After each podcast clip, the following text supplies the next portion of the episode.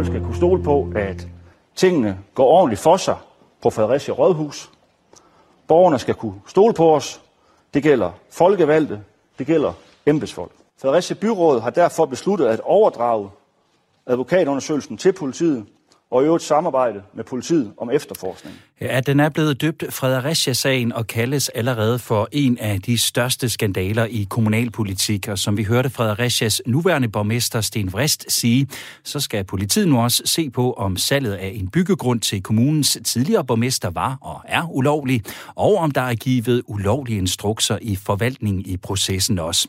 Hvorfor er sagen vigtig, og hvad betyder den for skillelinjen mellem de politiske valgte og administrationen i landets andre kommuner? Det skal vi tale om i dag. Du kan også få et indblik i, hvad kommunerne de vil bruge de mange minimumsnormeringsmillioner, som et flertal i Folketinget har givet dem. Tanken var, at de skulle bruges på løn til flere ansatte i daginstitutionerne, men det er måske ikke helt sikkert, at alle pengene kommer til at gå til det. Du lytter til Byråderne på Radio 4, et program, hvor vi taler om kommunalpolitik, om de beslutninger og prioriteringer, og denne gang også om skandaler, som bliver taget og udspiller sig i det nære demokrati. Det nære demokrati, som har betydning for vores alles hverdag. Jeg hedder Tue Sørensen. Velkommen til. Som altid er jeg flankeret af et øh, panel af byrødder, og denne gang er det jer tre. Henrik Hvidesten, borgmester i Ringsted Kommune og valg for Venstre. Godt at have dig med, Henrik. Hej med dig. Hej med jer. Og også øh, hej til dig, Sofia Osmani, og borgmester i Lyngby Torbæk Kommune og øh, valg for de konservative. Hej med dig, Sofia. Hej. Og sidst, men uh, selvfølgelig ikke mindst, Thomas Medum, rådmand for børn og unge i Aarhus Kommune og gruppeleder for SF i byrådet i Aarhus. Hej med dig også, Thomas. Hej med jer. Godt at uh, have jer alle tre med, og jeg håber selvfølgelig, at uh, I er friske og klar på at snakke lidt kommunalpolitik. Kan jeg få tre gange ja til det? Det kan vi ja. selvfølgelig sagtens. Det er godt at høre, så lad os uh, kaste os ud i det. Vi øh, begynder med Fredericia-sagen. En sag, der begyndte med et øh, salg af en attraktiv byggegrund til den nu tidligere borgmester igennem syv år, Jakob Bjerregaard. Processen for købet blev kritiseret, og Ekstrabladet afdækkede flere tvivlsomme forhold, som øh, fik Fredericia Kommune til at hyre et advokatfirma til at undersøge købet. Undersøgelsen konkluderer, at der er noget at komme efter. Salget af byggegrunden var i strid med reglerne. Der var ikke hjemmel til at udstede en byggetilladelse, og der er også givet ulovlige instrukser fra forvaltningen undervejs i processen. Men undersøgelsen den har også vist, at kommunens generelle håndtering af byggegrundssalg er problematisk, og at kommunen har lavet samarbejdsaftaler med eksterne virksomheder, uden at indhente for eksempel tilbud, ligesom øh, den også har betalt regninger, der ikke længere galt. Som det står i undersøgelsen, har kommunen ikke levet op til kravet om økonomisk forsvarlig forvaltning og at der også blandt medarbejderne er usikkerhed om embedsmandspligterne.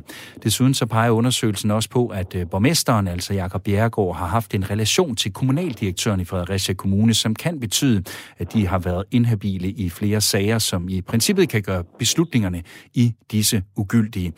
Det var en øh, lang øh, smøre, mange ting, der var i forbindelse med den her sag, og øh, det er jo ikke fordi, at øh, jer tre, som er med mig i dag i panelet, I skal forholde jer sådan til det konkrete i sagen om, hvad der er op og ned og så videre, men, men nogle af de ting, som, som måske også øh, kan få en betydning for, for de kommuner, hvor øh, I arbejder i. Øhm, Sofia, hvad tænkte du egentlig første gang, du hørte om den her sag og den her undersøgelse, og at det nu bliver en politisag? Altså for det første tænker jeg jo, at det er helt rigtigt at få nogle eksterne til at undersøge det og, og overgive den til politiet, hvis der er den mindste tvivl om, om øh, tingene er foregået, som de skal. Øh, fordi så, så skal vi jo ikke sidde som kommuner og undersøge os selv. Øh, jeg, jeg, mener, om jeg, jeg, jeg, jeg kan simpelthen ikke forestille mig en situation i, i min egen kommune, hvor, øh, hvor, hvor det kunne opstå. Øh, jeg synes egentlig, vi har ret gode retningslinjer og, og regler at agere øh, efter. Så, øh, så jeg kan undre mig over, hvordan, øh, hvordan sådan nogle situationer kan opstå. Øh, særligt omkring øh, udbud og salg af ejendom, der synes jeg, at reglerne er meget, meget klare.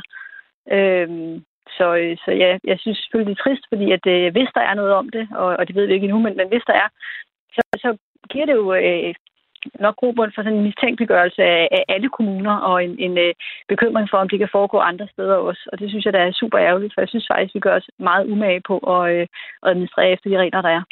Thomas, var det også noget af det, der øh, fløj igennem med dine tanker, at øh, åh, nu, nej, nu skal vi også til at høre for noget her i Aarhus, selvom sagen den egentlig ikke har noget at gøre med os? Ja, det er klart. Jeg blev ked af det. Altså, det er jo tillid, der er på spil. Der er i forvejen rigtig mange mennesker, der synes, at politikere er bare nogen, der rager til sig er der for egen vendings skyld. Det er ikke sådan, jeg kender langt, langt, langt de fleste politikere, jeg har mødt gennem mit liv. Så sådan en sag her, den, den er da super ærgerlig, når den kommer op. Øhm, må håbe, der ikke, er, der ikke er noget om det, når de engang kommer til bunds i det, men der er jo lagt så meget frem om, og overgivet til politiet nu, så det er jo bare en sag, der, der fylder også uden for Fredericia, også bliver snakket om på rådhusene rundt omkring i landet. Er der også en, der øh, fylder i øh, Ringsted Kommune hos øh, dig, Henrik? Fylder i hvert fald hos mig, fordi uanset om det her det er sandt eller falsk, så hjælper det jo ikke på, øh, på politikernes troværdighed.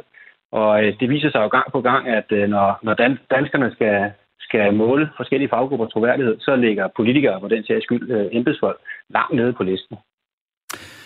Øh, sådan en sag her, hvad betyder den for dig? Og med dig, der mener jeg dig, der sidder og lytter med, og også den tillid, du har til øh, kommunalpolitikerne, hedder det.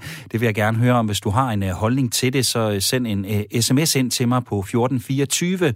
Husk at uh, starte din besked med R4, og så laver du et uh, mellemrum, hvor efter du skriver beskeden. Vi har øh, talt med Roger Buk, som er forsker og kommunal forvaltningsekspert ved Danmarks Medie- og Journalisthøjskole om øh, sagen her. Og han mener også, at øh, ligesom I øh, nævner her alle tre, at det er en, som øh, både vil smitte negativt af på Fredericia, men også på øh, alle andre kommuner i landet. Prøv lige at høre, hvad han siger her. Det skaber et negativt omdømme til en kommune, og det er jo faktisk anden gang i træk, at øh, Fredericia har en borgmester, som stopper på grund af en skandalesag. Øh, den tidligere borgmester stoppede jo på grund af, at han havde et stofmisbrug, og så har vi så den øh, borgmester, som lige er stoppet igen her. Så det er to borgmester i træk, og det betyder jo, at der hænger en sort sky hen over øh, Fredericia. Men der er også en anden effekt, det er jo, at den her sag jo i virkeligheden også påvirker alle landets kommuner på den måde, at det er med til at tegne et billede af, at øh, ude i kommunerne, der er der ikke helt styr på det, der foregår der underlige ting. Og på den måde er det sådan, sådan set noget, der smitter af på, på kommunerne bredt. Sofia, nu nævnte du før, at øh, du føler, at øh, der er styr på tingene i øh, Lyngby Torbæk Kommune, men du siger også, at, at det er jo sådan en ting her, som, som går ind og piller ved den her tillid. Altså, kan du frygte, at der også er måske borgere i din kommune, som tænker, at der foregår, som Roger Buk siger, underlige ting hos, øh, hos jer også? Jamen, øh, det vil der helt sikkert være, være borgere, som, øh, som kan få den tanke. Øhm, og, øh, og det eneste, vi kan gøre, det er jo at prøve at spille med så åbne kort som muligt og give så meget indblik, vi kan, så, så man kan aflive øh, de myter, der måtte være. Men, men jeg tror også, at vi som politikere skal være meget, meget bevidste om, at vi ikke bare holder os inden for, inden for lovens rammer, men at vi i virkeligheden måske også er ekstra påpasselige. Altså, så, man, så man selv i de tilfælde, hvor det måske er, i virkeligheden er lovligt at gøre noget, så, så, så kan man godt finde på at afholde sig fra det, lige med for ikke at kunne blive kritiseret for noget efterfølgende. Øhm, så, så, så det er lidt blevet der, hvor vi som politikere skal i virkeligheden holde vores stil lidt mere ren, end, øh, end, end også det, loven tilsiger. Øhm, men sådan tror jeg bare, det er. Henrik, hvad siger du til det? Er, er det det, der man skal gøre i forhold til, fordi I, I jo Måske I, I kan jo komme i en situation, hvor I er nødt til at skal gøre et eller andet for, at borgerne i jeres respektive kommune ikke sidder tilbage med et indtryk af, at der sker underlige ting. Skal I være ekstra påpasselige, eller hvad, hvad kan I gøre for, at det ikke sker? Der sidder helt sikkert nogle borgere, for, for hvem at det her sådan set bare er, er en bekræftelse på, at der er et eller andet, der, der ikke fungerer ordentligt øh, oppe i kommunen, eller hvor at politikerne ikke gør ting ordentligt. Og derfor skal vi jo, øh, som Sofia nok øh, rigtig siger, øh, være, være, være lidt smule mere påpasselige i, i, alt, hvad, i alt, hvad vi gør. Øh, sørge for at, at, at, at gøre ting øh, rigtigt. Også selvom vi jo sådan set bare er, er helt almindelige mennesker. Thomas, øh, jeg ved, at du har oplevet at være igennem en, øh, en skandalesag i Aarhus Kommune. Det var ikke dig, der var årsagen til den, det skal jeg lige skynde mig at sige. Men, øh, men du sad i byrådet og, og, og kunne jo på den måde følge det, og, og sikkert måske også på en eller anden måde kunne, kunne være en, der blev peget fingre af. Hvordan er det egentlig? Jamen, det er rigtigt. Vi havde forløb i vores tekniske forvaltning. Det blev døbt forløb omkring skandalechefen, men var jo et et meget bredere forløb, som både involverede mobning af medarbejdere, det indførte øh, misbrug af, af kommunale midler og mange, mange andre tråde, hvor der bare var, altså var rigtig, rigtig dårlig ledelse og også ting, som der ikke blev opdaget, selvom der egentlig var medarbejdere, der havde sagt fra og prøvet at pege på nogle ting, som ikke var, da de skulle være. Da vi jo så endelig begyndte at få det travlet op og få det undersøgt og finde ud af, hvad der rent faktisk var sket, så det er jo noget, der virkelig fylder. Altså det tager tid, det tager enormt mange tid, meget tid, det koster penge. Rigtig, rigtig mange millioner, der bliver brugt på advokater, i stedet for på at lave service og velfærd for borgerne. Rigtig, rigtig mange tid og kræfter, som ikke går på at udvikle kommunen og på alle mulige andre vigtige politiske diskussioner, men i stedet for går på at komme til bunds i det her.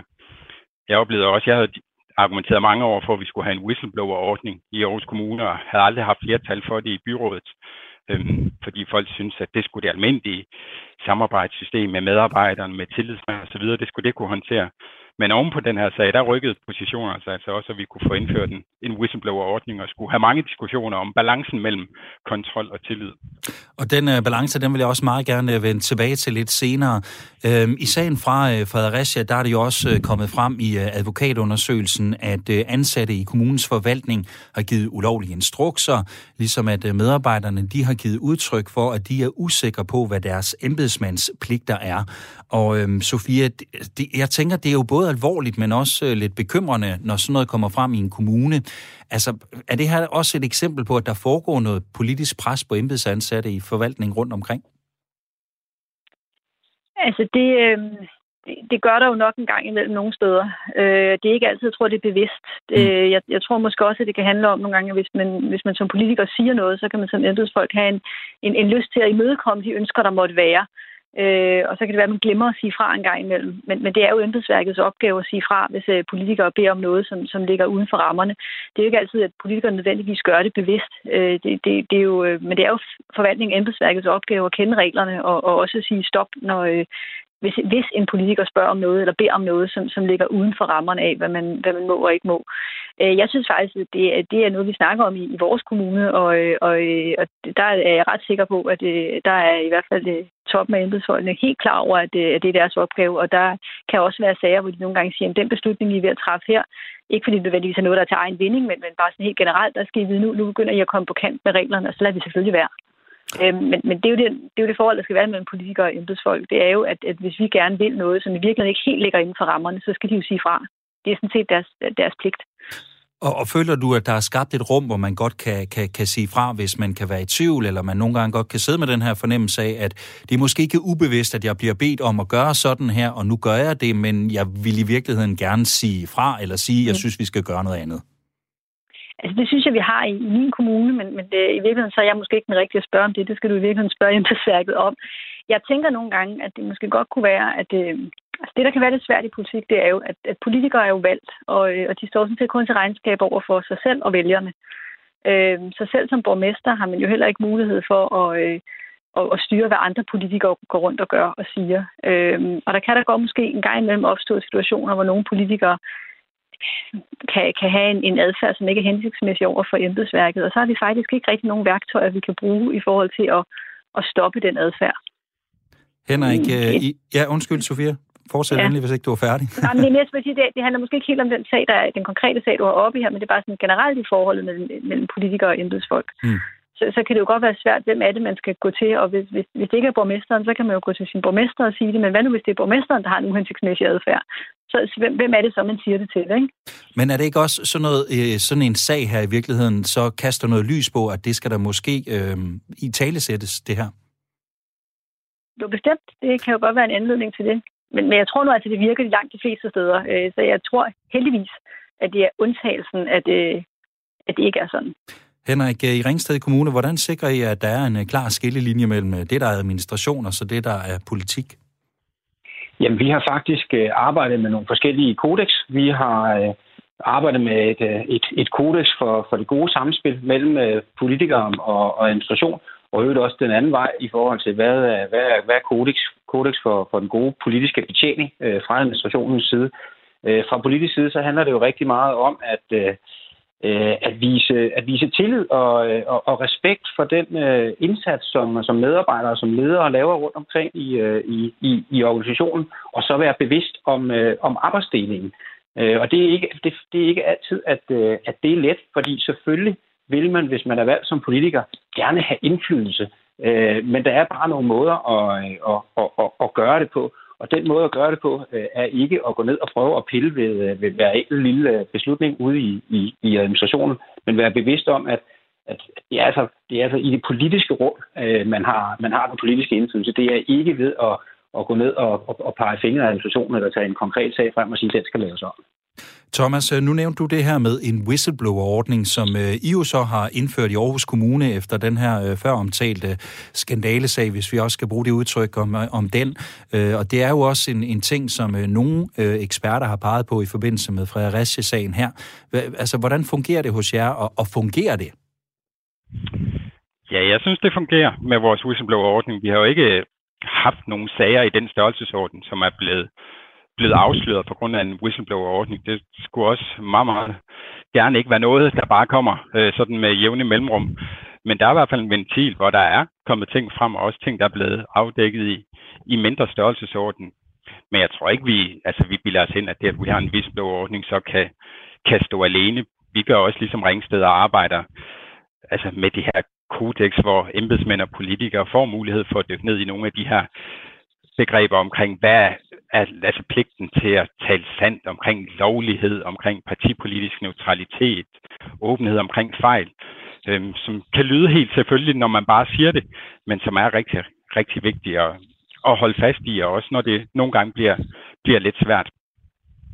Sofia, en whistleblower-ordning, har I egentlig det i Lyngby Torbæk, eller er det en idé at få sådan en uh, indført? Nej, men, altså, det, har, det har vi jo også. Jeg tror, at næsten alle kommuner har efterhånden, men det er jo det er ikke en ordning, der bliver brugt ret tit, tænker jeg. Altså, det, tit vil man jo løse øh, de eventuelle udfordringer, der vil være ved at, øh, at, at tage det igennem systemet, for eksempel, ikke? hvis det er medarbejdere, der oplever i forhold til deres, deres egne chefer.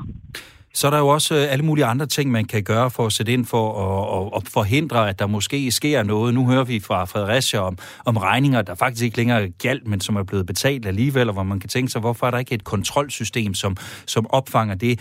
Og Thomas, du nævnte jo også det her med, at det kan jo også måske være vanskeligt at finde den her balance mellem, hvor meget kontrol og byråkrati man skal indføre øh, i forhold til, at der på en eller anden måde jo også skal være et eller andet flow i, i arbejdsgangen og arbejdsdagen, og at der stadigvæk også skal være en eller anden form for tillid, som et, et demokrati som vores jo også øh, trods alt stadigvæk bygger på. Ja, det er rigtigt. Vi kan ikke, altså hvis vi indfører kontrolmekanismer overalt, så bliver det meget, meget, meget dyrt.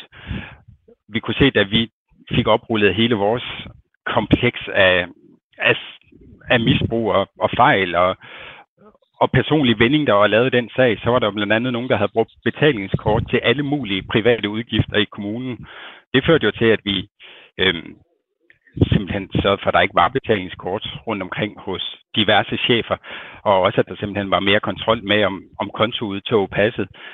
Men jeg gjorde mig også ret hurtigt til talsmand for, at der er altså også en grænse for, hvor langt vi skal gå i den her diskussion. Vi er nødt til også at have som udgangspunkt, at langt, langt, langt de fleste øh, medarbejdere i en, i en stor kommune, de passer altså deres arbejde. Øhm, ellers så kommer vi til at gå og bruge vores tid på hele tiden at kontrollere hinanden, og, og det er altså heller ikke et sundt system, hvis, det, hvis vi hele tiden mistænker øhm, alle for at gå og snyde. Så vi skal ikke være naive, men vi skal stadigvæk også have en balance, så vi, vi faktisk ikke bruger alt for mange tid og kræfter på at gå og kontrollere hele tiden.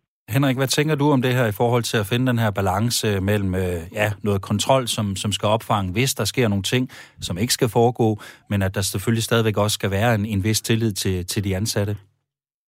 Ikke bare en vis tillid, der skal være tillid til, at øh, de ansatte hver dag går på arbejde for at gøre det bedste, de, øh, de, de kan i forhold til, til deres arbejdsopgaver. Det, den tillid, den, den, den har jeg i hvert fald. Og så skal vi jo altså også huske at skille her. Altså, øh, der er jo forskel på at, øh, at, at begå en, øh, en fejl i sit arbejde, og så på at lave svindel. Øh, svindel skal vi selvfølgelig på ingen måde øh, acceptere, men vi er også nødt til at have en, en, en kultur, hvor, øh, hvor, hvor, hvor vi ikke bare øh, slår ned på hver enkelt lille fejl som medarbejdere. Altså, det gør vi vel for pokker der alle sammen. Øh, hver især, vi laver der fejl i, i, igennem livet, også, også på, vores, på vores arbejde. Ting, vi gerne vil have gjort anderledes, når vi kigger tilbage øh, på det det, det skal vi altså også øh, sige, at, øh, at, at der er plads til den tillid, skal vi have ned igennem systemet. En anden ting, som også øh, øh, gør den her sag for Fredericia særlig, det er den del, der omhandler et øh, forhold mellem den øh, nu tidligere borgmester og den så nu fritagede kommunaldirektør, som jo sætter spørgsmål ved, om der er taget beslutninger, hvor de hver især har været øh, inhabile. Og det har vi også talt med kommunal forvaltningsekspert Roger Buk om. Han siger, at der faktisk ikke rigtig er sammenlignelige fortilfælde af den slags, og øh, den kan, når nu det kommer frem, faktisk godt have en øh, positiv effekt, fordi man i alle kommuner fremover vil være klar over, at øh, der kan være et øh, problem her. Sådan en sag her får jo altså en, en, i sig selv en positiv effekt, fordi man mange steder bliver opmærksom på, at det her altså kan være et problem. Det er meget, meget sjældent, vi har haft sager omkring det her. Det betyder jo, jo desværre, at der måske ikke er en særlig stor opmærksomhed eller agtpågivenhed øh, i forhold til det her. Øh, og der må man jo sige en sag som den her, den, den ligesom sikrer, at lige nu og de næste år frem i tiden, der vil man i alle kommuner være fuldstændig klar over, øh, hvor grænserne går. Sofia, er det noget, du har tænkt over egentlig før øh, det her kom frem, at der rent faktisk godt kan være nogen, øh, måske nogle af dine kolleger, som har et forhold til nogle chefer eller ledere i, i, i forvaltningen? Altså nu har jeg øh, absolut ikke noget kendskab til, at det skulle være tilfældet, men hvis det havde været tilfældet, så ville jeg godt vide, at øh, der var nogle ting, man skulle være opmærksom på i den forbindelse, og så ville jeg have påtalt det over for vedkommende. Men, øh, men det har jeg faktisk ikke i mine 20 år i kommunalpolitik oplevet, øh, var et, et issue. Så, så jeg har ikke stået i situationen, men, men hvis jeg havde gjort det, så ville jeg godt være klar over, at der var noget der, man skulle være særlig opmærksom på. Og hvad med øh, jer to andre, øh, Thomas, hvis du kan lægge ud på den? Altså, er, er der helt styr på, øh, på, på reglerne og linjerne i forhold til det her mellem, mellem at have nogle forhold, eller være kærester, eller koner og mænd, når man bestrider nogle topposter, om det så er, er, er som politisk valgt, eller som en del af forvaltningen? Ja, det er der. Altså, der er styr på reglerne, og vi har faktisk også været igennem flere runder, hvor der har været medarbejdere, der skulle finde et andet sted at arbejde, fordi at de var gift med chefen på den arbejdsplads, som de var på. Øhm, og det har der nogle gange været bøvlet, fordi det endelig, man måske synes, det faktisk fungerede okay i hverdagen. Øhm, men der har vi valgt at håndtere det, inden det så pludselig måske blev til en sag, hvor nogen var bekymret for, om der var nogen, der blev øhm, behandlet bedre end andre. Så det har vi klare regler for. Jeg synes også, det er vigtigt at sige, at altså, inden vi, vi konkluderer på baggrund af en Fredericia-sag, at at der er, altså, vi ved ikke, hvad der er foregået. Ja, der er en advokatundersøgelse, men der er jo altså ikke nogen sandhed, der er lagt frem endnu, og der er familie og meget andet involveret i det, så, så det synes jeg bare er vigtigt også lige at få understreget. Men Henrik, sådan en sag her, kan den give anledning til, at man så måske i hvert fald lige sådan, øh, over for sine medarbejdere får sagt, at øh, det er altså sådan her reglerne, de er, bare lige så I ved det, hvis der er nogen, der skulle være i tvivl? Jeg tror sådan set ikke, der er nogen, der er i tvivl. Og hvis der er åbenhed omkring det, så finder man også øh, løsninger på det. Og øh, vi ved jo øh, overhovedet ikke, hvad der, er, hvad der er sket i Fredericia. Det er jo, det er jo gissninger. Øh, men når der, er, når der er åbenhed og, om, omkring, øh, om, omkring det, altså det, det sker rundt omkring på, på arbejdspladser, at, øh, at man bliver mere end bare kollega, så, så skal der jo findes løsninger på det, og med åbenhed, så finder man også løsninger. Både i, både i, øh, både i det kommunale, øh, men sådan set også ude på det private arbejdsmarked. Okay, jamen øh, det er godt at høre. Det er jo selvfølgelig også noget af det, som vi uh, øh, havde spurgt Roger Buk til. Og han siger egentlig også, at uh, reglerne de er meget klare. Man skal bare lade være, og hvis uh, det så forekommer, jamen uh, så er der en af de to parter, der må finde sig et, uh, et andet job et uh, andet sted. Uh, længere er den i virkeligheden ikke. Men uh, det er jo sådan set også det, I alle tre siger, at uh, det er sådan, det er hos jer også, og det er også det, der vil ske i de tilfælde, at uh, der måtte være nogle uh, forhold mellem nogle personer, der sidder på nogle, uh, ja, kan man sige, ledende stillinger. Uh, inden vi runder uh, snakken her af, så skal det også også lige med, at øh, Fredericia Kommune nu vil øh, begynde at øh, undervise chefer, ledere og medarbejdere i kommunen om økonomiansvarlighed, og også, øh, som jeg sagde før, øh, indføre en række tiltag, som skal sikre, at øh, forvaltningen følger reglerne, og at der også er gennemsigtighed i beslutninger og procedurer. Tidligere borgmester Jakob Bjerregaard, han har ikke ønsket at udtale sig til nogen medier om sagen, og den nu tjenestefritaget kommunaldirektør, som kommunen har startet en personale- og afskedelsessag mod, har gennem sin advokat fortalt, at hun er uforstående over for, at der nu indgives en politianmeldelse mod hende. Hmm.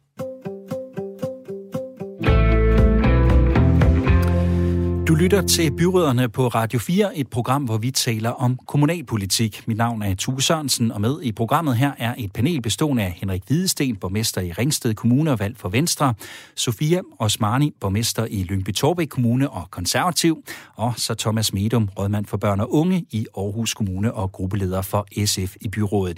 Vi skal til en øh, tilbagevendende begivenhed her i programmet, nemlig at øh, uddele ris eller ros, en byråderne bredside eller et øh, kommunalpolitisk skulder skulderklap. Og jeg har bedt jer i panelet tænke over noget med kro i det kommunalpolitiske, selvfølgelig, som I mener fortjener at få det ene eller det andet i det, vi kalder ugens prik, prik, prik. Thomas, vil du ikke være så venlig at lægge ud? Hvad har du taget med som øh, ugens prik, prik, prik? Jo, det vil jeg gerne. Det er ros, og det går til Odense Kommune. Og det er fordi mit eget politiske engagement helt tilbage, da jeg var teenager, det startede på en varmestue i Herning, hvor øh, mit sociale indignation og vrede blev skabt på grund af, at der var alt for mange hjemløse. Så har jeg blevet ved med at være engageret i hjemløseområdet. lige siden.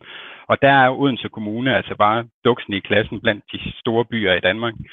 De lavede en boliggaranti til alle deres hjemløse i samarbejde med alle kommunens almene boligorganisationer. Øhm, men ikke nok med det, så har de altså også forstået, at hvis en bolig skal blive til hjem, så skal der også være nok bostøtte, der skal være nok psyki- psykiatrisk hjælp, der skal være misbrugsafvænding, og der skal altså sættes penge nok af til det. Og der er de bare kommet længere, end, øh, end eksempelvis Aarhus og København er. Vi har forsøgt at gøre noget af det samme, og har fået en unge boliggaranti, men har ikke indtil videre kunne komme i mål med at få den for alle. Så, så jeg er ret inspireret af, at de faktisk er lykkedes med at få, få hjemløsheden meget, meget langt ned i Odense. Så uh, ros til Odense Kommune, sendt videre fra uh, Thomas i uh, Aarhus Kommune. Sofia, det der med at uh, lade sig inspirere og lære noget af andre kommuner, hvor meget gør I egentlig det? Jeg synes jeg faktisk, vi gør rimelig meget. Altså, vi, vi ser jo, hvad der, hvad der foregår i de andre kommuner, og snakker med vores politiske kollegaer, også der sidder i byrådet andre steder, og får inspiration af hinanden. Så så øh, det, det synes jeg faktisk, vi gør. Øh, og forvaltningen har jo også en dialog med forvaltninger i andre kommuner. Så jeg synes egentlig, vi er meget gode til at lade os inspirere. Men det er jo ikke altid, man kan kopiere idéer en til en fra en kommune til en anden. Fordi der er jo nogle andre rammevilkår, som gør, at det, der er en super god idé et sted, det måske ikke er en super god idé et andet sted. Og det er jo derfor, det er så dejligt, at vi har det kommunale øh, system. Fordi så behøver vi lige netop ikke at lave de samme løsninger alle steder. Sofia, hvad, hvad er du med som ugens prik, prik, prik? Ja, jeg synes også, at vi skal holde os til skulderklappene. Der er så rigeligt af det andet. så, så, så jeg vil egentlig øh, give skulderklap til min øh, kollega Hans Toft, som er borgmester i Gentofte. Og det vil jeg, fordi han øh, stopper her til mig, og det er jo ikke sikkert, at jeg er med i programmet inden da, så, så tænkte jeg, nu var det anledning til at gøre det, øh, efter knap 28 år på posten. Og det synes jeg faktisk er, er ret godt klaret, at, øh, at sidde som borgmester i så mange år. Øh, og stadigvæk være øh, så central en figur og, øh, og have så meget på hjertet, som, øh, som Hans har. Så jeg synes egentlig, at han skulle have skulderklap. Jamen, øh, det får han der her med. 28 år. Ja. Jeg tror også, han er den øh, borgmester, øh, i hvert fald lige nu, der har siddet længst tid. Kan det ikke passe? Ja, han. Jo, det ja. er han. 28 år, det er alligevel en uh, chat, Henrik. Du har siddet siden, hvad, 2014? Er det ikke rigtigt?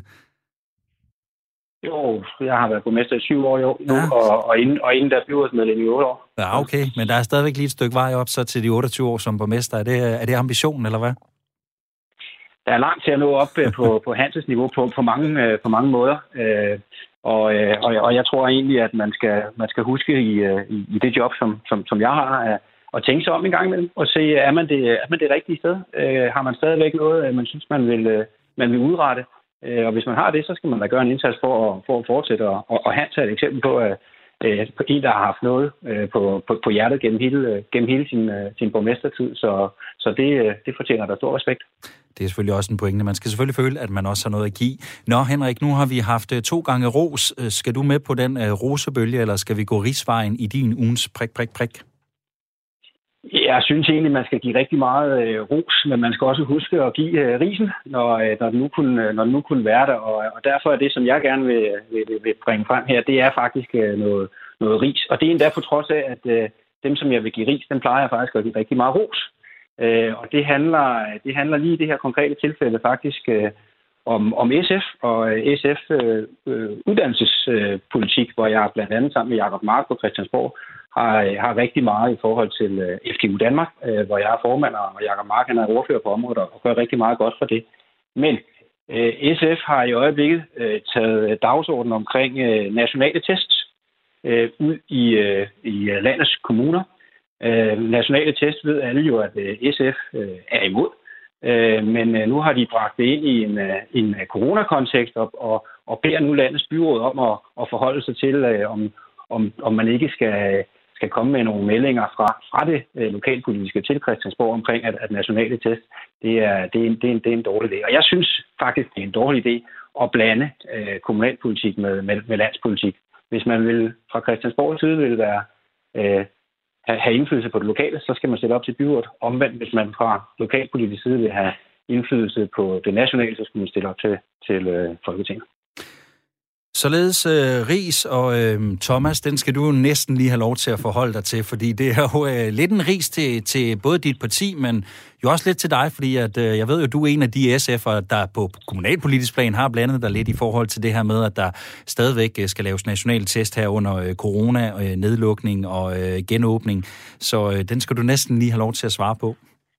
Ja da, og selvfølgelig er det naturligt, at kommunerne en gang imellem blander sig i landspolitikken. Det er her, vi er tættest på borgerne, og i hvert fald i min egen kommune, der er den sag omkring national test blevet båret ind i byrådssalen af en lang række forældre, som synes, det er meget, meget meningsløst at skulle bruge tid på en national test, som man jo har evalueret ganske grundigt og fundet ud af, at de måler så skævt, at de rent faktisk ikke øh, kan bruges på individniveau.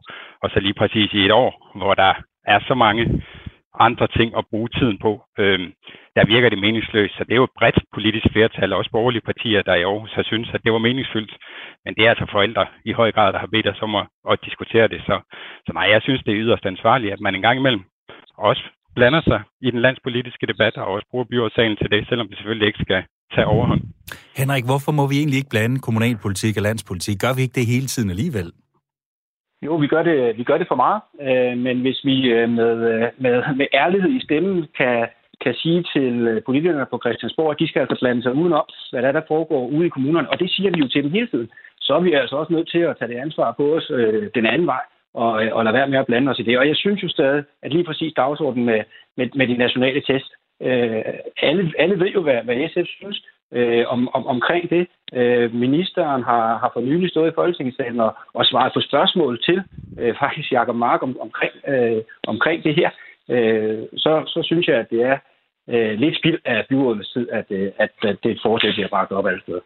Sofia, øh, jeg vil også lige have dig på banen her. Er det for meget? Blander man nogle gange for meget kommunalpolitik og landspolitik, eller hvad tænker du?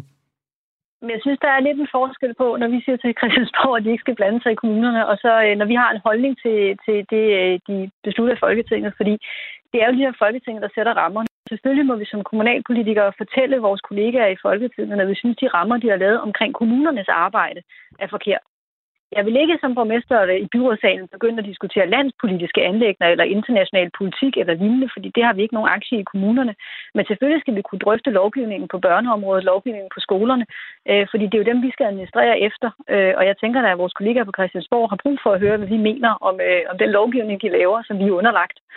Så altså, det synes jeg, da er helt berettet. Øh, jeg så synes, det er irriterende, når de detaljstyrer os fra Christiansborg. Det, er jo, det synes jeg er noget andet. En øh, lille øh, kort afsluttende bemærkning, Henrik, på den. Har du, øh, har du sådan en, eller så øh, hopper vi videre i teksten? Nej, altså, det, altså jeg kan sige, at vi har lige haft den i Ringsted By, og det er derfor, den, den fylder noget, øh, noget for mig øh, lige nu. Og, og jeg synes jo, det var en lidt øh, frugtesløs debat, som der ikke kommer, kommer noget ud af. Vi fik i hvert fald øh, sendt øh, risen videre her i øh, programmet. Vi fik også lige diskuteret det lidt. Det er helt ret en gang imellem, når der også rører lidt ris op, som kan give anledning til en lille rask diskussion også her i programmet. Hvis øh, du, som jeg, har eller har haft børn i for eksempel børnehave eller vuggestuealderen, så har du formentlig oplevet, at det kan være lidt kaotisk, når man afleverer eller henter sit barn i institutionen. Særligt i de her ydertimer om øh, morgenen og om eftermiddagen, der kan pædagogerne og øh, medhjælperne have rigeligt med børn at se til. Og det mener et flertal i Folketinget også, og derfor lavede den sidste år en aftale om minimumsnormeringer, så der kommer flere ansatte i børnehaver og vuggestuer. I år der er der 800 millioner kroner ekstra til mere pædagogisk personale, og det beløb vil stige de kommende år til 1,8 milliarder kroner i 2024, hvor der så samtidig indføres et lovkrav om minimumsnormeringer. Og kan der så bare ansættes medarbejdere til lønkronerne passer med de her beløb? Nej, lyder det fra kommunernes interesseorganisation KL. 20 procent af pengene de skal nemlig bruges på andre omkostninger af mere administrativ karakter. Ifølge KL's formand, Aarhus borgmester Jakob Bundsgaard, så koster det at have medarbejdere, der skal gå penge til at betale husleje, forsikringer, lønsystemer, lave godt arbejdsmiljø og efter- og videreuddannelse.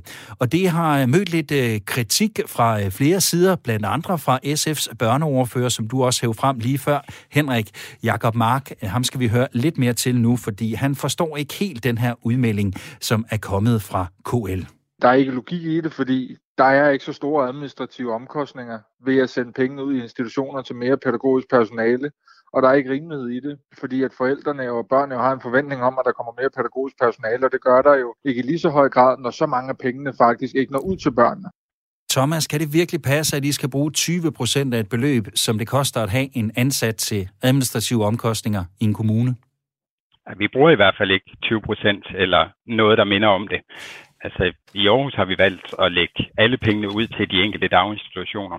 Her i de første år kan vi også se i regnskabstallene, at alle pengene faktisk er gået til medarbejdere. Men altså, i den enkelte daginstitution vil der jo være nogle udgifter. Øhm, lige nu er vi 13 procent flere medarbejdere i de oceanske dagtilbud, siden jeg startede i starten af den her byrådsperiode. Og der er altså nogle af de medarbejdere, der får brug for mere ledelse. Øhm, der vil være noget i forhold til, at nogle af dem skal have en computer. Der vil være andre forskellige udgifter, som enten skal findes det ene sted eller det andet sted. Men det er ikke i nærheden af 20 procent. Øhm, så jeg forestiller mig, at det er, vi har en, øh, en KL-formand, som er ude at lave noget, øh, noget interessevaretagelse for kommunerne for at have størst mulig handlefrihed over, over de midler. Men du er simpelthen nødt til lige at forklare mig, hvordan kan I i Aarhus Kommune bruge 0 procent, når normalen åbenbart er 20 procent? Jeg tror faktisk ikke, normalen er 20 procent. Jeg tror, altså nummer, det her det er jo noget øh, aftale, øh, hvordan man plejer at forhandle, og hvor meget man så må bruge. Jeg tror, man skal lede længe efter en kommune, der bruger 20 procent øh, på administration af de her udgifter. Og vi har jo simpelthen valgt at lægge de penge ud til daginstitutionerne, øh, som vi har fået i minimumsnummeringer.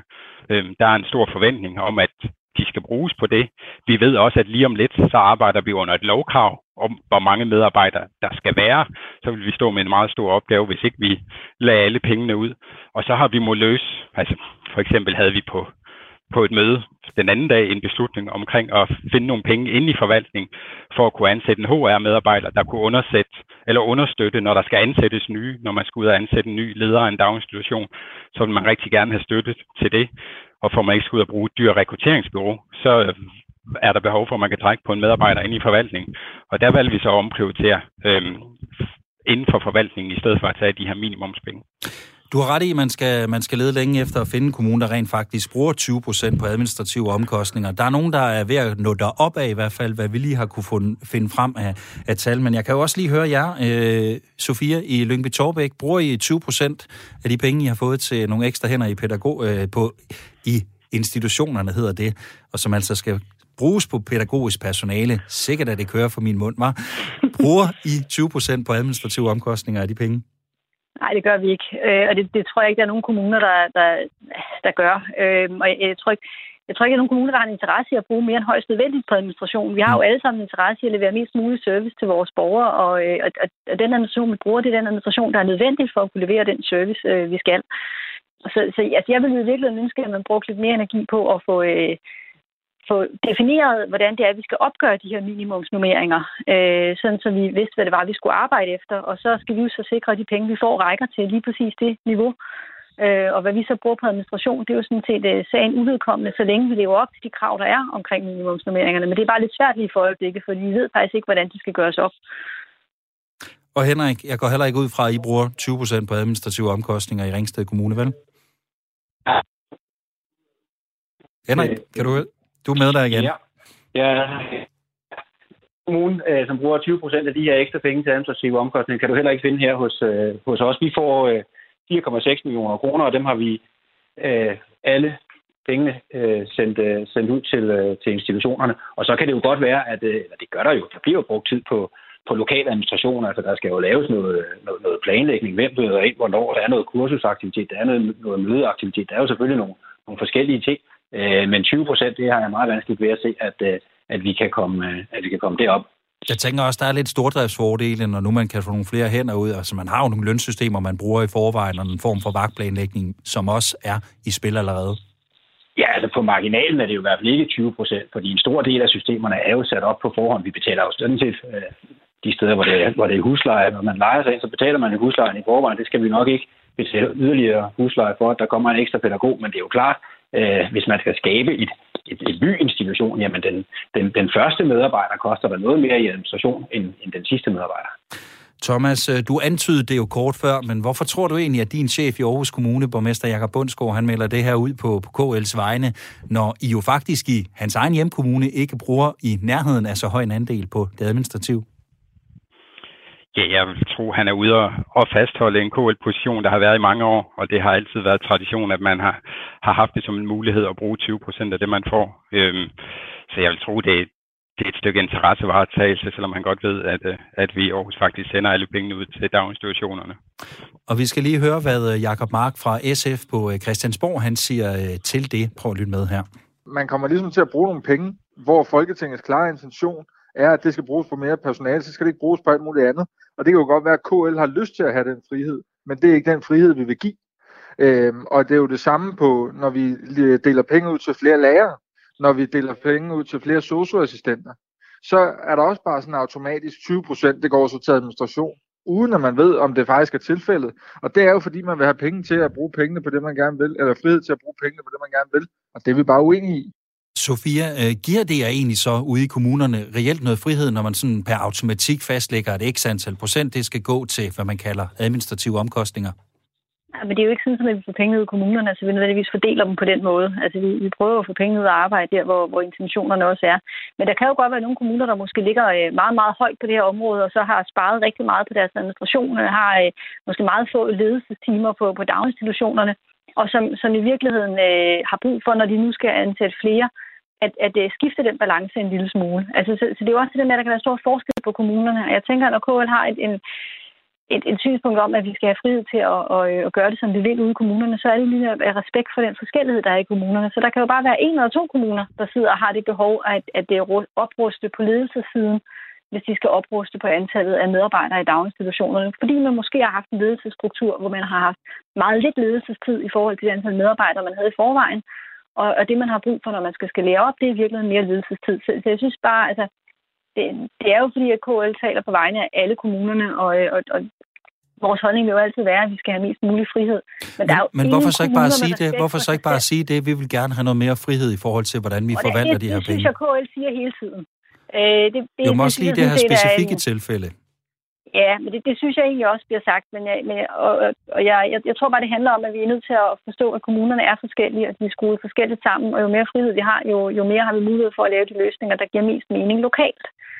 Øhm, vi oplever bare nogle gange, når der kommer puljepenge ud, at, øh, at de skal bruges på sådan en meget specifik måde. Og hvis det nu var en indsats, vi havde i forvejen i kommunen, så ville de penge måske have gjort mere gavn på andre måder i lige præcis den kommune. Ikke? Og det, det er den frihed, vi godt vil have. Så, så, så som sagt, jeg vil ønske, at de bare fik definere, hvad er det, de mener med de her minimumsnummeringer, for så kunne vi ude i kommunerne lægge en plan for, hvordan de kommer derhen. Men Henrik, nu lyder det i hvert fald på Jakob Mark som om, at øh, det er rimelig klart, hvad de her penge de skal bruges til. De er blevet givet til jer, for at de kan ansætte nogle flere voksne i daginstitutionerne, så har I vel en dårlig sag, hvis I sådan i samlet flok skal gå ud og sige, at vi vil også godt kunne bruge nogle af de her penge på noget andet. Om I så gør det eller ej, det er jo så en anden sag, kan man sige. Ikke? Altså han siger jo decideret, I har fået nogle penge, de skal bruges til at ansætte nogle flere hænder i daginstitutionerne. Ja, han, han tager jo friheden fra os i, øh, i den her sag. Vi vil også den frihed uh, fra os i forhold til, at, at kommunerne jo i forvejen har, har prioriteret forskelligt. Det kan jo sagtens være, at du kan finde nogle kommuner, der, øh, når vi en dag finder ud af, hvordan at øh, minimumsnummeringen så øh, skal opgøres, der, der rent faktisk opfylder det. Så når man får flere penge, så skal man så overopfylde det. Men hvis man så øh, i, i, i stedet for har sagt, at jamen, her i vores kommune, der har vi, der har vi kæmpe stort fokus på børnene. Vi, øh, vi har nogle lave øh, normeringer. Til gengæld, så, så, øh, så, så nedprioriterer vi et andet område. Det kunne være ældreområdet. Det kunne være mindre asfalt på vejene, hvad ved jeg. Øh, men, men, men, men så bliver man pine død nødt til at over, øh, overprioritere et område, man i forvejen havde, havde prioriteret. Øh, der havde det været rart at have noget, noget frihed. Man kan sige, de her minimumsnormeringer, nu får vi i Ringsted Kommune de her 4,6 millioner kroner til det. Øh, hvis, hvis det, der ser ud til øh, sådan nogenlunde i forhold til definitionen af minimumsnormeringer, så mangler vi stadigvæk 4 millioner kroner, 3-4 millioner kroner for, for, for at komme i mål med det. Øh, hvor skal vi finde dem hen? Vi kan jo ikke være sikre på, at vi nødvendigvis øh, får dem fra central hold igen, eller i hvert fald ikke dem, øh, dem alle sammen.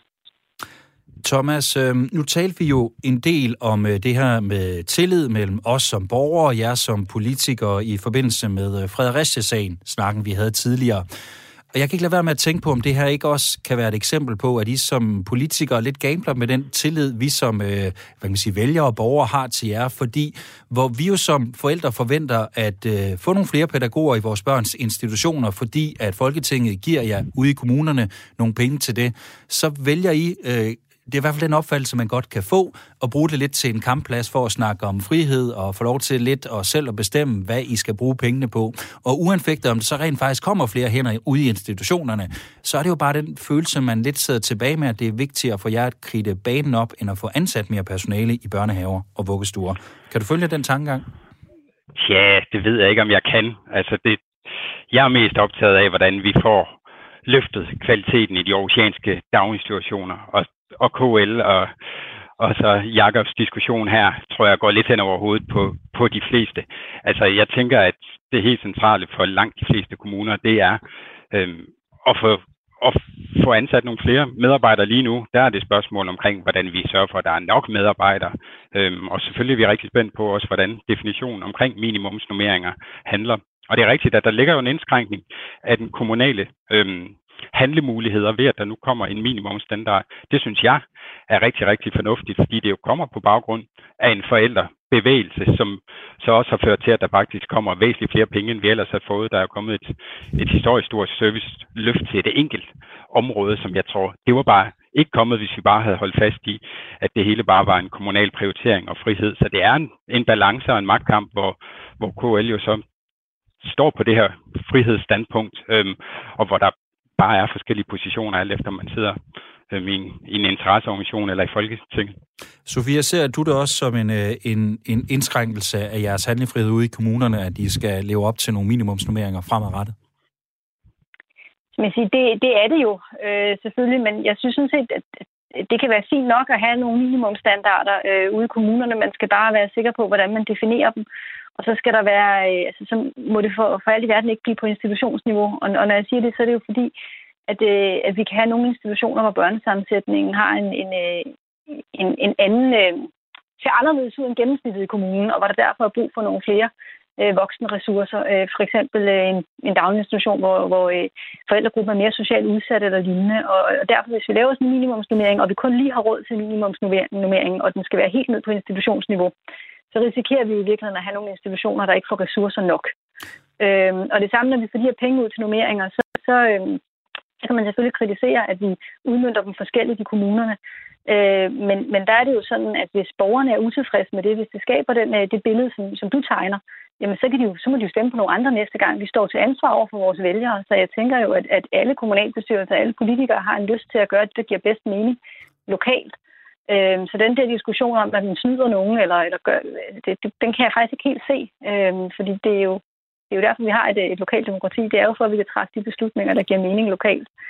Øhm, hos os der er penge til nummeringer også kommet ud til nummeringer, men vi har ikke fordelt dem øh, fuldstændig lige ud over vores institutioner. Vi har faktisk valgt at prioritere lidt ekstra til nogle institutioner med særlige udfordringer. Og det kan der jo godt være nogle forældre, der synes er urimeligt, fordi de synes, at det der, hvor deres børn de går, skulle få lige så meget som nogle andre. Men, men det, det er en prioritering, jeg godt vil stå på mål for. Fordi hvis jeg kan se, at der er nogle steder, hvor vi har nogle børn, der, er, der har særlig store vanskeligheder, hvor vi har brug for at sætte noget ekstra ind, så har jeg det faktisk okay med at prioritere det. Også selvom det så betyder, at alle ikke fik lige meget. Sofia, øhm, kan du ikke lige prøve at uddybe det her med, at du savner en, en, en definition for, hvordan de her minimumsnummeringer de bliver opgjort? For os, som måske ikke er lige så meget inde i mm. uh, papirstingene, uh, som, uh, som I er.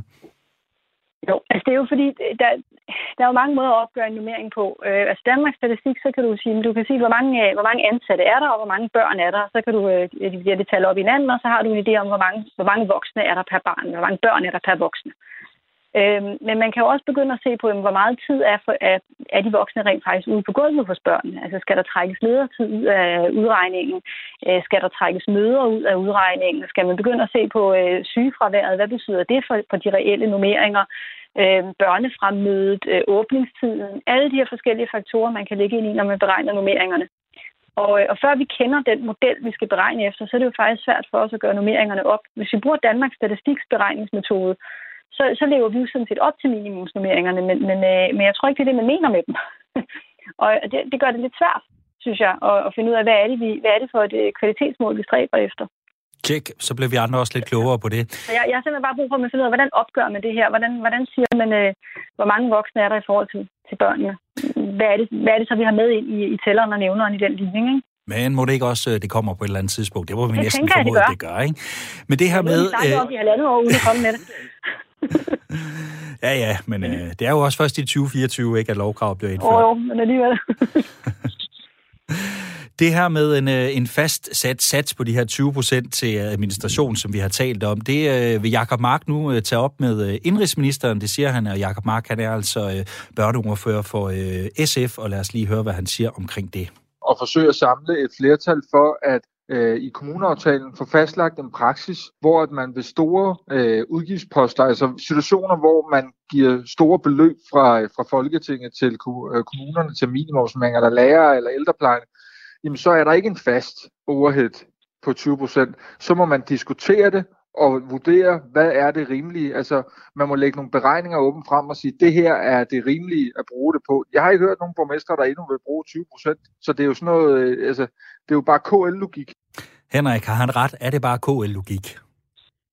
Jeg ved ikke, om det er, det, det er KL-logik, men hvis man nu går til kommuneforhandlinger med det, så, så kan det jo godt være, at, øh, at kommunerne også tænker, jamen, øh, så kan det være, at vi skal kigge på det, men, men, men så skal der jo også noget den anden vej. Altså, så, så handler det jo også om, at øh, nogle, nogle andre typer frihedsgrader, tænker jeg, hvad, øh, hvis, øh, hvis, hvis han vil være med på det. Og hvad siger du så til? Fordi det, det åbner han jo et eller andet sted også for, sådan hører jeg det i hvert fald, at så må man aftale noget fra gang til gang, så må vi aftale, hvad, hvad der ligesom skal være handlefrihed, og hvad der skal sættes af til administration. Så skal I måske lægge nogle budgetter, nogle regnskaber frem. Hvad, hvad siger du til den del af det? Forhåbentlig ikke for mange øh, budgetter og regnskaber, fordi det giver jo bare mere administration, og så, skal, så, så, så, så genererer man jo administration, i stedet for at fratage os øh, administration. Thomas, hvad tænker du? Jamen, jeg tænker, jeg, jeg, det er jo et eller andet forhandlingsspil, der kommer til at køre op til næste kommuneforhandling. Jeg tror, det langt de fleste af os er optaget af, det er den diskussion, Sofia også har fat i, det er, hvad, hvor mange pædagoger, hvor mange medarbejdere er der faktisk omkring børnene. Det er jo det, forældrene de er optaget af. Det er ikke diskussionen omkring overhead, det er ikke øh, diskussionen om definitionerne på minimumsnummeringer. Det er, at der faktisk er nok medarbejdere til, at, at man kan sikre en god dagligdag omkring ungerne. Også når det nogle gange brænder på, også når der nogle gange lige er en medarbejder, der er syg, og det tænker jeg, det er det, vi, vi kommer arbejder med alle sammen i kommunerne lige nu. Og det er klart, når vi ved, hvad det er for et lovkrav, vi skal leve op til, så kommer vi også et væsentligt skridt videre på det. Men det centrale for mig, det er jo, altså, at vi har fået så stort et serviceløft lige nu, så vi faktisk i alle kommunerne kan løfte kvaliteten i vores daginstitutioner. Jeg tænker også umiddelbart, hvis I nu skulle bruge, og det ved jeg godt, det gør I ikke, det siger I alle tre, det gør I ikke i nogle af de tre kommuner, hvor, hvor I arbejder i, der bruger I ikke 20 procent på administration. Hvis man skal bruge så mange penge på administration, er at ansætte nogle flere hænder, så får man vel også svært ved at leve op til det her minimumsnormeringslovkrav, tænker jeg.